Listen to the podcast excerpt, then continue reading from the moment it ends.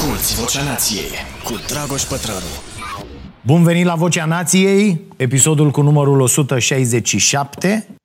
Sub influența cărții Imagine If, despre care am povestit data trecută, uh, mi-am amintit de o altă carte începută de un autor în timpul vieții și publicată după moartea lui. E vorba de uh, Stephen Hawking și ultima lui carte, Răspunsuri scurte la marile întrebări, tradusă anul trecut uh, și la noi uh, de editura Humanitas și uh, eu am aici varianta în limba engleză, uh, da, răspunsuri uh, scurte la uh, marile întrebări. Și e, după cum vedeți, o uh, carte nu foarte uh, groasă. Da? Uh, și poate că uh, vă pare la prima vedere ciudat, dar există multe uh, similitudini între aceste două cărți. Uh, bine, Imagine If e uh, chiar și mai uh, subțire, vă încurajez să încercați. Pe cei care nu ați reușit încă să uh, introduceți sau să reintroduceți în viața voastră acest obicei atât de sănătos. Uh, și uh, spun asta începând cu faptul că uh, uh, cartea scrisă de uh, uh, uh, Hawking uh, este uh, asemănătoare și la nivelul conținutului în multe puncte cu uh, cartea scrisă de Sir Ken Robinson. Da? Uh, și uh, e un bun punct de plecare pentru cei care uh, încă nu s-au apucat de, uh, de citit Uh, discutăm despre asta destul de mult în fiecare luni de la ora 19 la uh, sesiunea uh, cu abonații plătitori și acolo ne spunem toate ofurile. Și cel mai important, mi se pare că în ultimul timp am format acolo un grup de suport pentru oamenii care vor să facă schimbări bune în viața lor. Și avem acolo prieteni care au renunțat la zahăr sau la țigări sau la alcool. Mulți s-au apucat de mișcare și e foarte, foarte important și ne ținem la curent unii pe alții cu evoluția acestor schimbări bune și mi se pare extraordinar. Unul dintre cele mai importante lucruri, dacă vrei să faci obiceiurile bune să reziste, este să ai acest grup de suport, să-l creezi. Uh, vorbeam cu cineva uh, la sfârșitul săptămânii care a venit tot așa la cafenea și îmi spunea, domne, nici nu mă ajută anturajul. Și da, de multe ori e uh, ok să te gândești și la asta, să schimbi un pic uh, anturajul, dacă nu poți să te ții de obiceiurile bune și dacă uh, ți le dorești cu adevărat în, în viața ta. Dar e important grupul de suport, un grup care să înțeleagă prin ce treci și care să uh, fie alături de tine, să te susțină și care să sărbătorească împreună cu tine fiecare reușită, oricât de mică ar fi ea. Revenind la subiectul acestui podcast, știți cu siguranță cine este Hawking, uh, unii l-au numit uh, cel mai cunoscut fizician de la Einstein încoace, este cel care a continuat să muncească zeci de ani dintr-un scaun cu rotile, folosindu-se de un computer ca să poată să vorbească, deși atunci când a fost diagnosticat cu scleroză laterală uh, amiotrofică, la un pic peste 20 de ani, uh, medicii au dat o speranță foarte scurtă de viață. A murit la 76 de ani, în anul 2018, în timp ce lucra la o ultimă carte.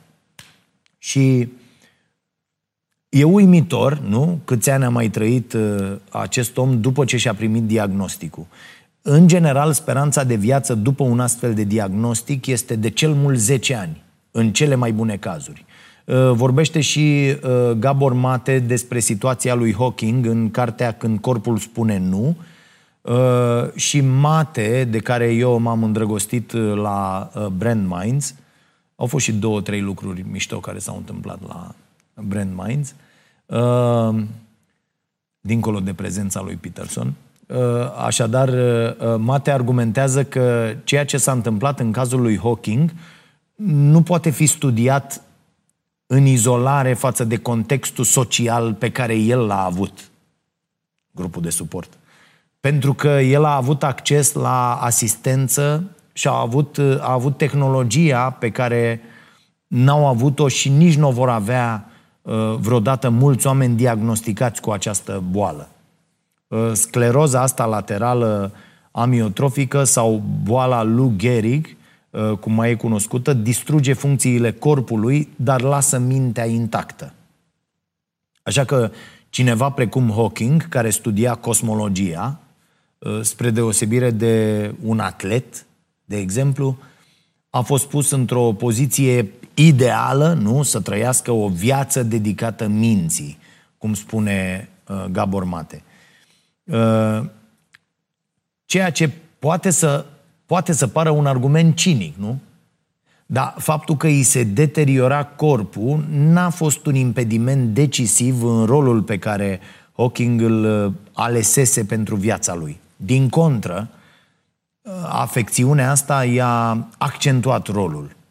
Mate spune că în felul ăsta se explică în mare măsură de ce Hawking a depășit orice așteptare în ceea ce privește speranța de viață a pacienților cu uh, această boală uh, Lou Gehrig.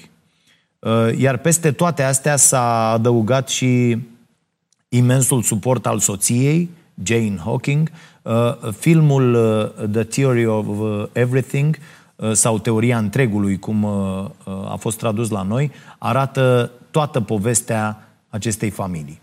Uh, uh, foarte bine e scrisă post-fața acestei cărți de către uh, Lucy Hawking, fica autorului.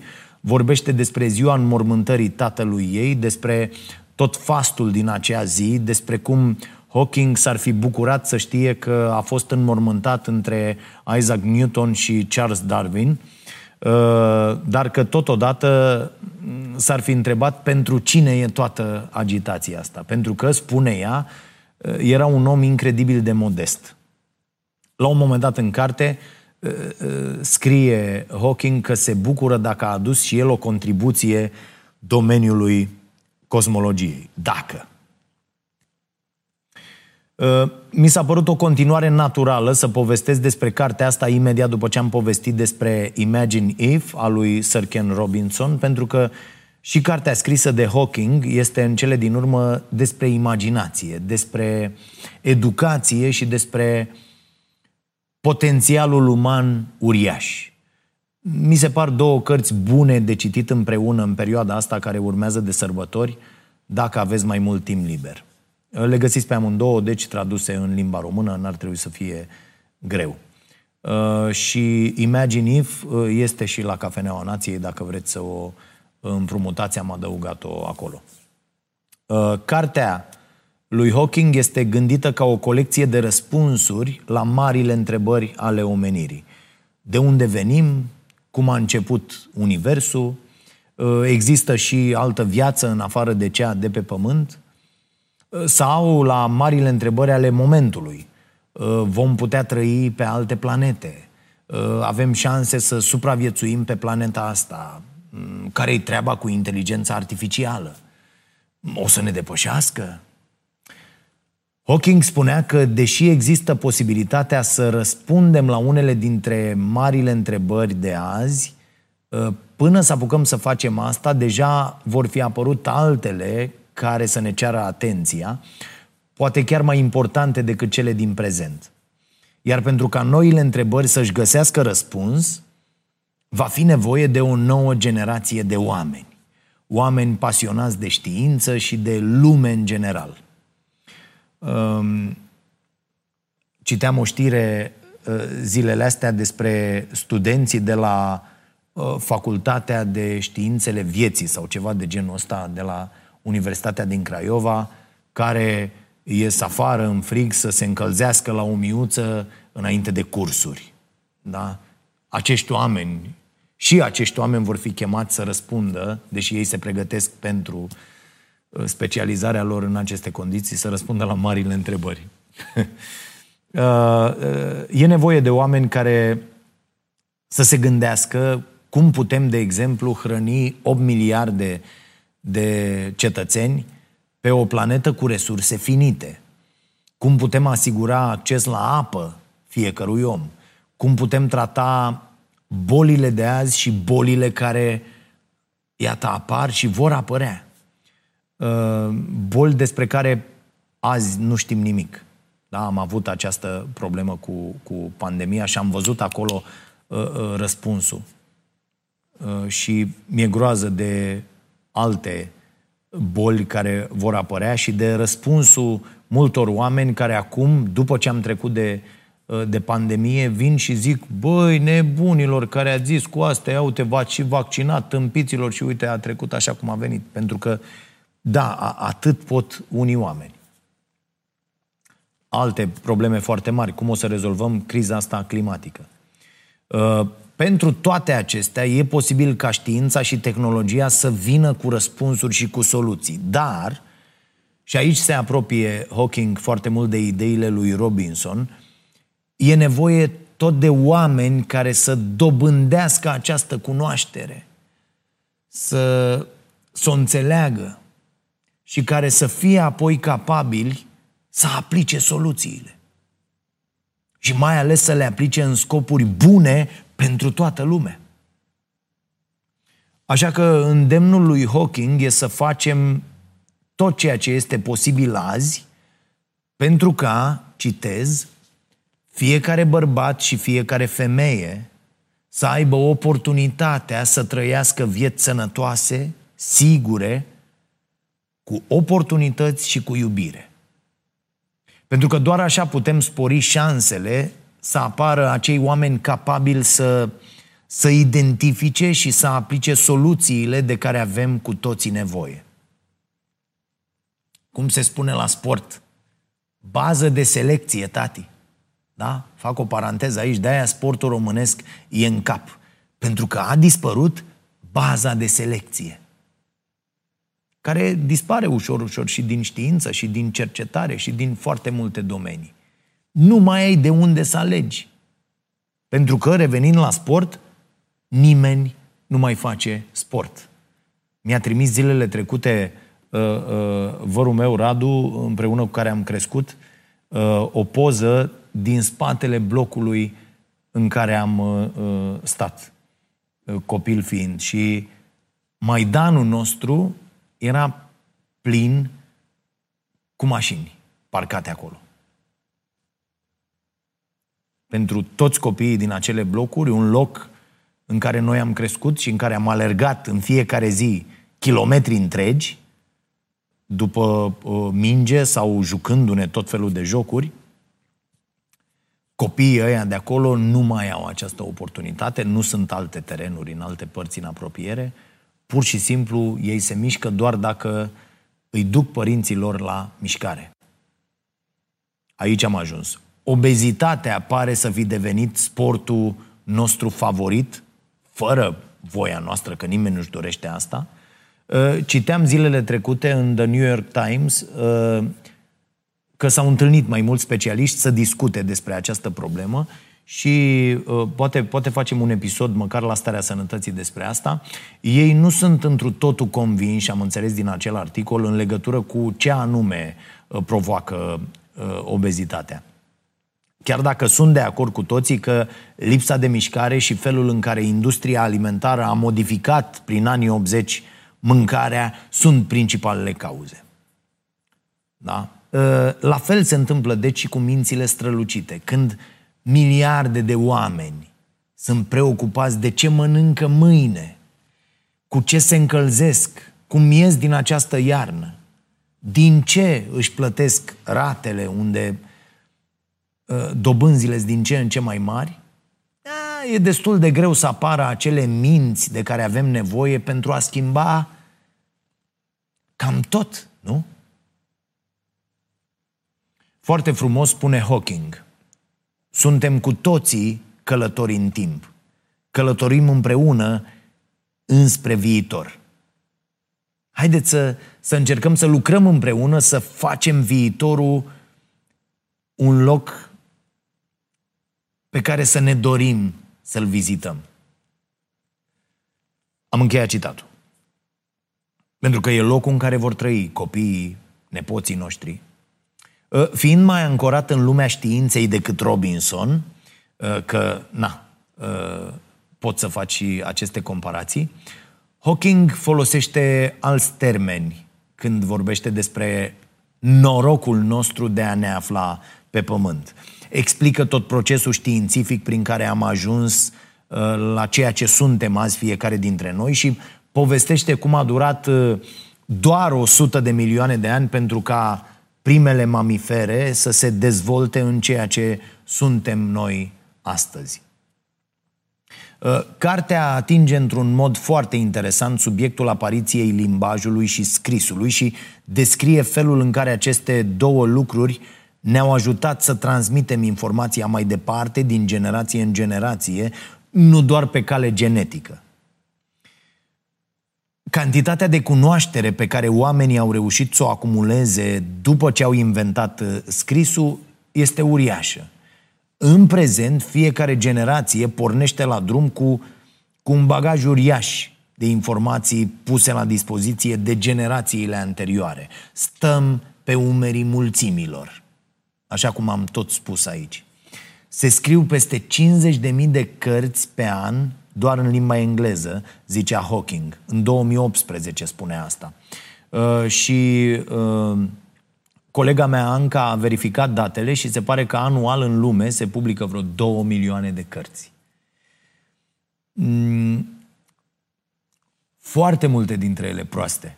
Poate să discutăm într-un episod despre cărți foarte proaste, pentru că uh, ne mai cad și nouă în mână din când în când. Săptămâna trecută am reușit uh, performanța de a avea vreo patru uh, astfel de cărți în uh, în mână. Culmea, trei dintre ele uh, alese de mine. Uh, după ce am citit uh, recenzii, care nu aveau nicio legătură. Ok. Revin. Ideea e că am intrat într-o fază nouă a evoluției. Evoluție care nu se referă la schimbările din interiorul nostru, la materialul nostru genetic, ci la schimbările din exterior. Poate că nu suntem mai puternici decât strămoșii noștri care trăiau în peșteri. Și poate că nu suntem nici măcar mai deștepți. Ceea ce ne diferențiază însă e această cantitate uriașă de informații, um, cantitate pe care am dobândit-o în ultimii 10.000 de ani și în special în ultimele sute de ani. Și faptul că am reușit să găsim o formă prin care toată cunoașterea asta să uh, uh, de toată cunoașterea asta să beneficieze cât mai mulți oameni este extraordinar. Uh, și asta mi se pare o idee foarte interesantă, pentru că ne face să ne dăm seama din nou că depindem în mod fundamental de alți oameni că e posibil ca evoluția genetică să nu ne fi înzestrat cu cine știe ce abilități deosebite. Dar evoluția felului în care stocăm informație și o dăm mai departe ar putea să fie esențială pentru felul în care arată viața oamenilor din prezent. Astăzi poți să accesezi orice colț din internetul mare, da? Poți să vezi mii de tutoriale despre orice pe YouTube, uh, să ajungi la cursuri gratuite, uh, să asculți mii de podcasturi cu tot felul de informații, să uh, citești orice autor și să înveți aproape orice. Limita e dată doar de resurse materiale, de atenție și de timp. Că mă întreba cineva săptămâna trecută la, la sesiunea de, de întrebări cu abonații, Domne, de unde atâta timp pentru a citi atâtea cărți? Uh, altcineva care se mândrea că a reușit să renunțe la țigări și la băutură mă întreba cum poate renunța la rețelele sociale, la dependența de telefon. Ei bine, se leagă astea două. Uh, eu am redus, după cum știți, la minimum prezența pe uh, rețele. Da? Trebuie să fiu acolo prin natura meseriei, dar încerc să nu depășesc zilnic 15 minute, maximum 30 de minute atunci când chiar am treabă. Și mi-am setat astfel telefonul, am dezactivat toate notificările, asta ajută enorm. Te uiți doar când vrei tu Nu când vrea telefonul, nu când vrea altcineva să te uiți. Uh, iar ceasul nu l-am legat de uh, telefon cu nicio rețea de, de socializare, uh, nici cu WhatsApp, nici cu nimic. Mă interesează doar să am evidența obiceiurilor bune. Mișcare, da, sport, somn uh, și așa mai departe. Așa că vă îndemn să faceți următorul experiment. Verificați cât timp petreceți zilnic pe rețele. Telefonul vă spune tot. Puteți să-l folosiți și pentru a vă schimba în bine viața. O să vă speriați după ce veți vedea datele. Veți vedea ore întregi petrecute pe rețele.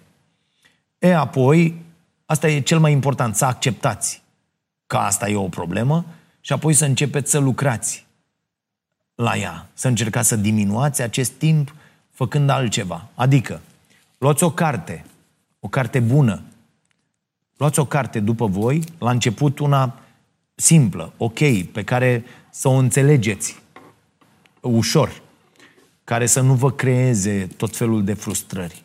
Și de fiecare dată când puneți mâna pe telefon, lăsați telefonul jos, deschideți cartea, citiți o pagină, două, trei, o să vă prindă dacă e o carte bună, care vă place și o să vă treziți că nu mai lăsați din mână. Dacă faceți asta cu seriozitate, cu consistență și acordați toată atenția și toată voința voastră acestui experiment, veți realiza de fapt că aveți timp pentru foarte multe alte activități bune. Citit, mișcare, sport, timp de calitate cu prietenii, cu copiii, foarte important. Și asta doar diminuând serios prezența online. De aici, vă spun, cerul e limita. Puteți face o mulțime de lucruri bune. Puteți să-i ajutați pe alții, puteți să faceți voluntariat, puteți să faceți multe lucruri care vă încarcă pozitiv, lucruri care vă aduc energie. De cele mai multe ori eu mi-am dat seama că marea mea supărare era când stăteam foarte mult pe nenorocirile astea de rețele și mă enervam angrenându-mă în tot felul de discuții care nu făceau decât să mă răiască. Să... Și mi-am dat seama când am terminat cu toate astea, pur și simplu, că mă simt extraordinar. Trebuie doar să înțelegeți cum rețelele astea vă răpesc practic atenția și odată cu ea, viața. Ok, scuze, am închis paranteza. A cincea. Problema cu tehnologia este că, deși există cantități uriașe de informație, creierele noastre n-au evoluat să proceseze mai mult decât puteau procesa și înainte, când nimic din toate astea nu exista. De asta eu cred că noi ăștia care am trăit și în comunism, ceva mai analogic așa, avem totuși un avantaj. Avem și dezavantaje, dar cred că avem niște mari uh, uh, avantaje. Mai ales, Doamne ferește, în caz de blackout, de alte nebunii. Că să opresc astea odată. Unii oameni nu vor ști să trăiască, nu vor putea să trăiască. Asculți Vocea Nației, disponibilă pe iTunes, Spotify, SoundCloud sau pe starea nației.ro la secțiunea podcast. Uh, asta înseamnă că fiecare dintre noi deține doar o mică bucată din toată cunoașterea uh, ce există peste tot în lume. Iar peste limitarea asta biologică, naturală, dacă nu poți să știi tot, uh, um, se adaugă și o limitare artificială. Aceea că felul în care am decis să construim lumea încă ne cere să ne specializăm tot mai mult într-un singur domeniu. Cu alte cuvinte, să fim specialiști într-o lume în care, pentru a ne descurca, ne-ar fi mult mai util să fim generaliști, așa cum spune David Epstein în cartea Range. Uh, iar peste toate astea, spunea Hawking de data asta, se adaugă și faptul că încă avem câteva instincte agresive. Uh, nu doar dintre cele care e posibil să-i fie ajutat pe strămoșii noștri să supraviețuiască, ci unele care au potențialul să distrugă specia umană și mare parte din viața existentă pe Pământ. De exemplu, un război nuclear. Când Hawking scria această carte, n-avea nicio idee despre ce urma să se întâmple în Ucraina și despre perioada în care am discutat atât de serios cu toții despre riscul unui război nuclear. Uh, bun, a fost și multă exagerare și este în continuare. Te uiți la unele posturi și zici, Doamne, acum s-a dat, a făcut, am în fiecare seară, seară de seară. Ăsta este scopul uh, foarte multor uh, uh, jurnaliști. Să, să creeze această panică, o panică uh, ce îl face pe om să stea acolo pe acel canal. O mizerie de la un capăt la celălalt. Să profiți în felul ăsta de, de, de atenția oamenilor, de încrederea lor, de naivitatea lor în cazul multora. De lipsa lor de, de informații, de faptul că sunt prizonieri uh, ai unor bule foarte bine întreținute, atât de algoritmi cât și de uh, jurnaliști. Uh, dar Hawking scria pe atunci, în 2018, despre ceasul apocalipsei.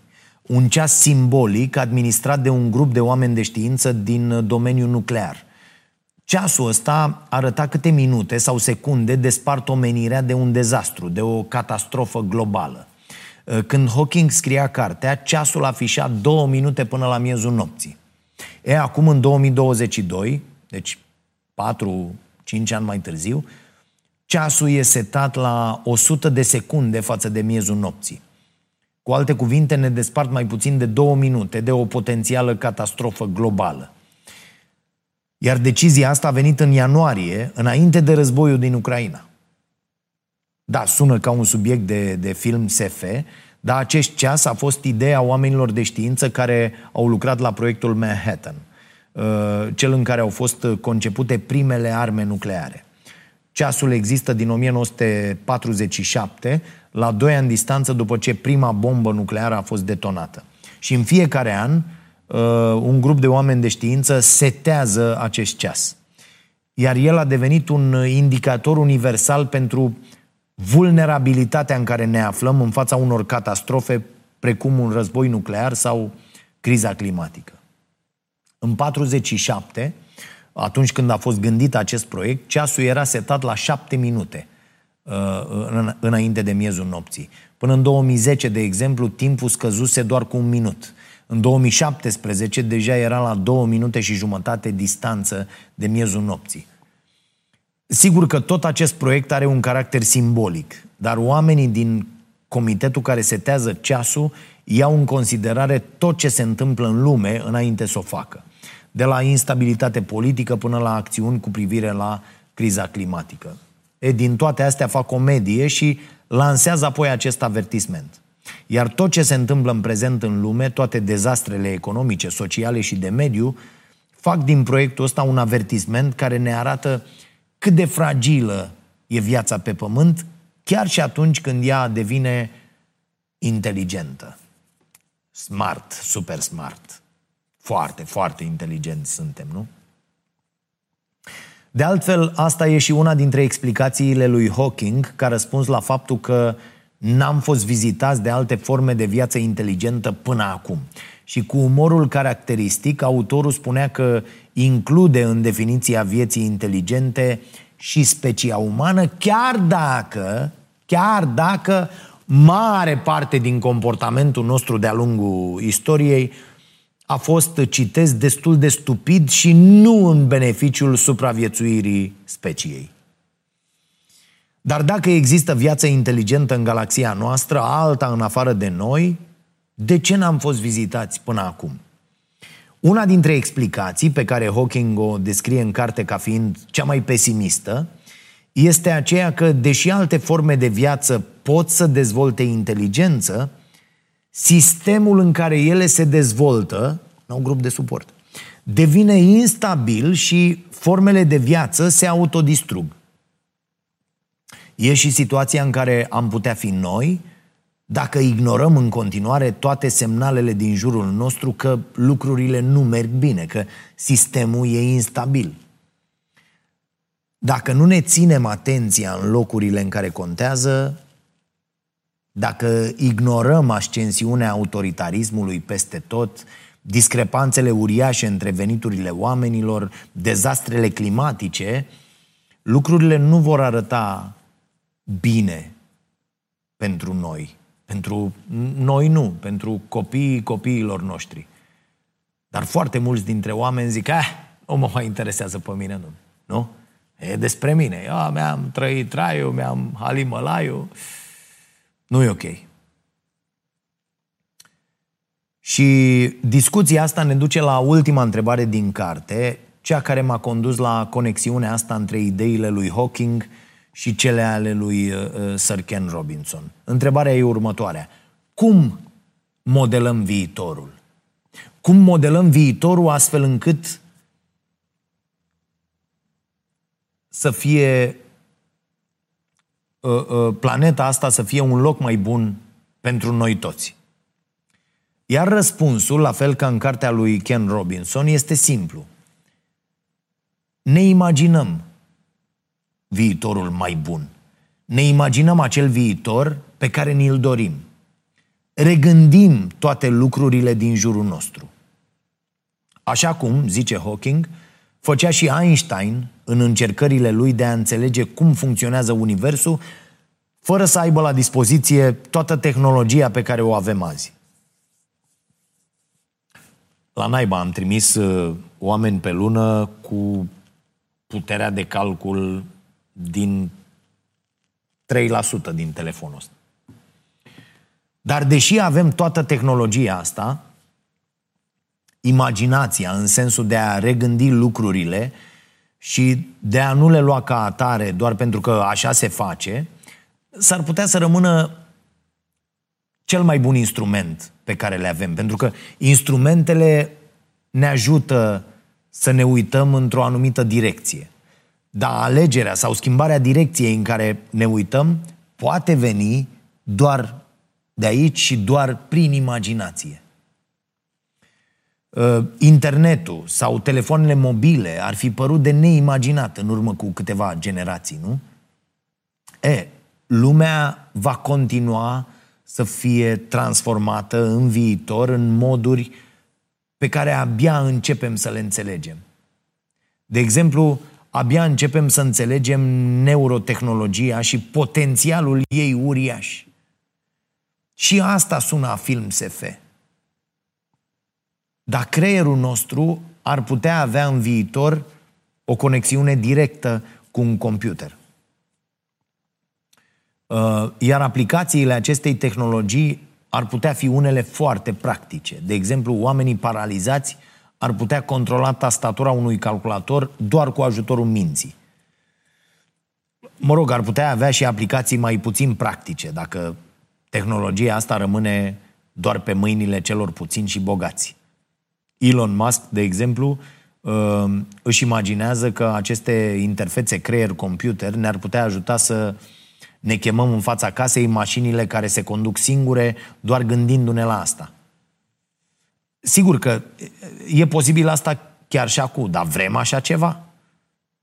Că poate vreau mașina, doar dacă mă gândesc la ea, dar parcă aș vrea ca o armă inteligentă să vină să mă ajute să câștig o dispută cu vecinul care mi-a murdărit alea și pentru prețul corect chiar aș putea să fac rost de asta. Nu e ok, nu? Singura soluție pentru ca aceste aplicații care izvorăsc din noile tehnologii să fie unele în beneficiu tuturor oamenilor, nu a celor puțini și bogați,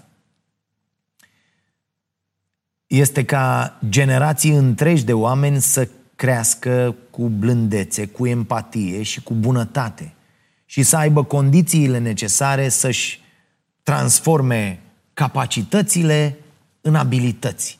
Am tot vorbit și despre asta. Pentru că mintea umană e ceva incredibil, cum spune și Hawking. Dar pentru ca fiecare minte să-și atingă potențialul, ea are nevoie de o sclipire. Sclipire care de cele mai multe ori Uh, uh, spune și autorul în carte, vine de la un profesor. În cuvintele lui Hawking, în spatele fiecarei persoane excepționale stă un profesor excepțional. Și Robinson spunea că la baza educației stă relația dintre profesori și elevi și că multe sisteme de educație din jurul lumii fac o uriașă greșeală atunci când subestimează valoarea și importanța profesorilor. Doar că profesorii nu trebuie să fie doar acei oameni ce predau la clasă. Hawking spunea că oricare dintre noi am putea avea un rol de jucat în asigurarea faptului că fiecare copil are nu doar oportunitatea, dar și dorința de a studia, de a învăța, de a face lumea un loc mai bun pentru cei din jur. Aș zice că avem chiar o responsabilitate să facem toate astea. Una care se poate manifesta inclusiv în conținutul pe care îl producem și pe care îl distribuim pe internet, așa cum facem și noi aici. Pentru că am putea să facem sute de mii, milioane de vizualizări cu conținut uh, mult mai bun. Dar nu o facem. Internetul este acum o ustensilă fantastică, una care ne conectează pe toți ca pe niște neuroni într-un creier gigantic. Deocamdată, pe această ustensilă se bazează și învățarea. Și nu știm de unde o să apară următoarele instrumente. Ce e important însă e să ne asigurăm că există condițiile prielnice pentru ca această ustensilă să apară. Iar pentru asta e nevoie mai întâi de inovație socială, ca o, ca o precondiție pentru inovația în știință și tehnologie. Ce înseamnă asta?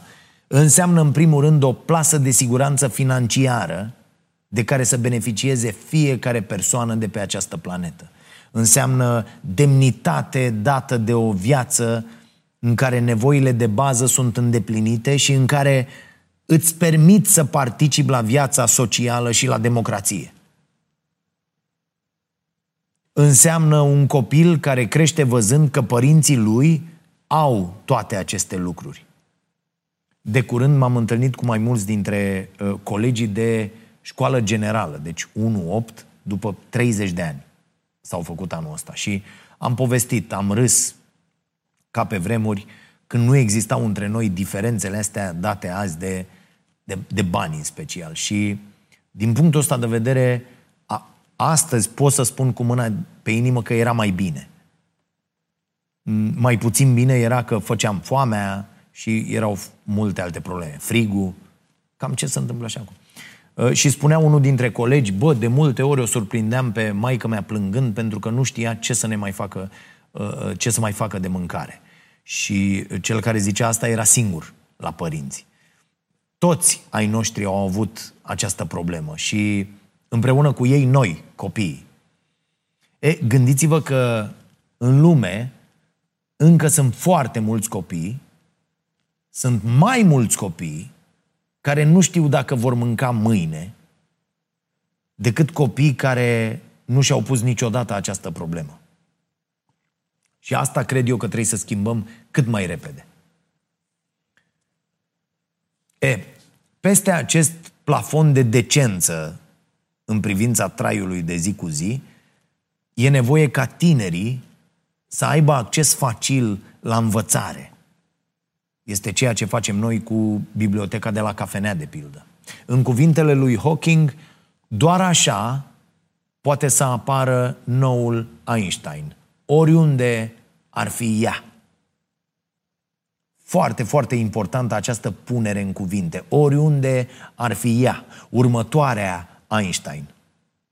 Pentru că în modelarea viitorului trebuie să avem mai multă grijă ca toți copiii, băieți și fete, să aibă acces echitabil la învățare. Și din, păc- din păcate, asta încă nu se întâmplă. Ultimul paragraf din răspunsul la întrebarea cum modelăm viitorul e foarte, foarte bun. Așa că o să-l citez încă o dată pe Hawking, care spune așa. Amintește-ți să te uiți în sus la stele și nu în jos la picioarele tale. Încearcă să înțelegi ceea ce vezi și să te întrebi ce face Universul să existe. Fii curios. Și oricât de grea ar părea viața, întotdeauna există ceva ce poți să faci bine. Contează doar să nu renunți. Eliberează-ți imaginația, modelează viitorul. Imaginația noastră cu privire la cum vor sta lucrurile în viitor chiar va modela realitatea, pentru că viitorul nu se întâmplă pur și simplu, așa cum tot așteptăm noi, românii, de peste 30 de ani. Băi, dar nu se mai întâmplă, dar nu! Viitorul se creează cu fiecare dintre acțiunile noastre. Este o chestiune pe care încă noi trebuie să o asimilăm, să o înțelegem. Așa că, în spiritul acestei cărți, găsiți și varianta în limba română, cum am spus la început, uh, o să închei spunând că, deși nu e posibil să călătorim fizic în timp, e totuși posibil să călătorim cu mintea în viitor, să ne imaginăm cum ar putea arăta lucrurile și apoi să ne întoarcem aici, în prezent, și să începem să le construim. Cam ăsta ar fi și sfatul meu pentru voi și pentru mine în egală măsură. Să încercăm ca prin acțiunile noastre să construim un viitor bun pentru cât mai mulți. Tot despre ce să facem în prezent, astfel încât viitorul să fie mai bun pentru tine și pentru cei din jurul tău. Sunt și cărțile din pachetul nostru pe luna noiembrie. Sper să mai fie câteva, dacă mai sunt, aveți noroc. Nu asculți, ce-ți scapă și de ce contează, de Kate Murphy și o istorie uh, naturală a exercițiului fizic, carte scrisă de uh, Daniel Lieberman. Da? Găsiți toate detaliile pe stareanației.ro slash magazin. Să vă fie bine!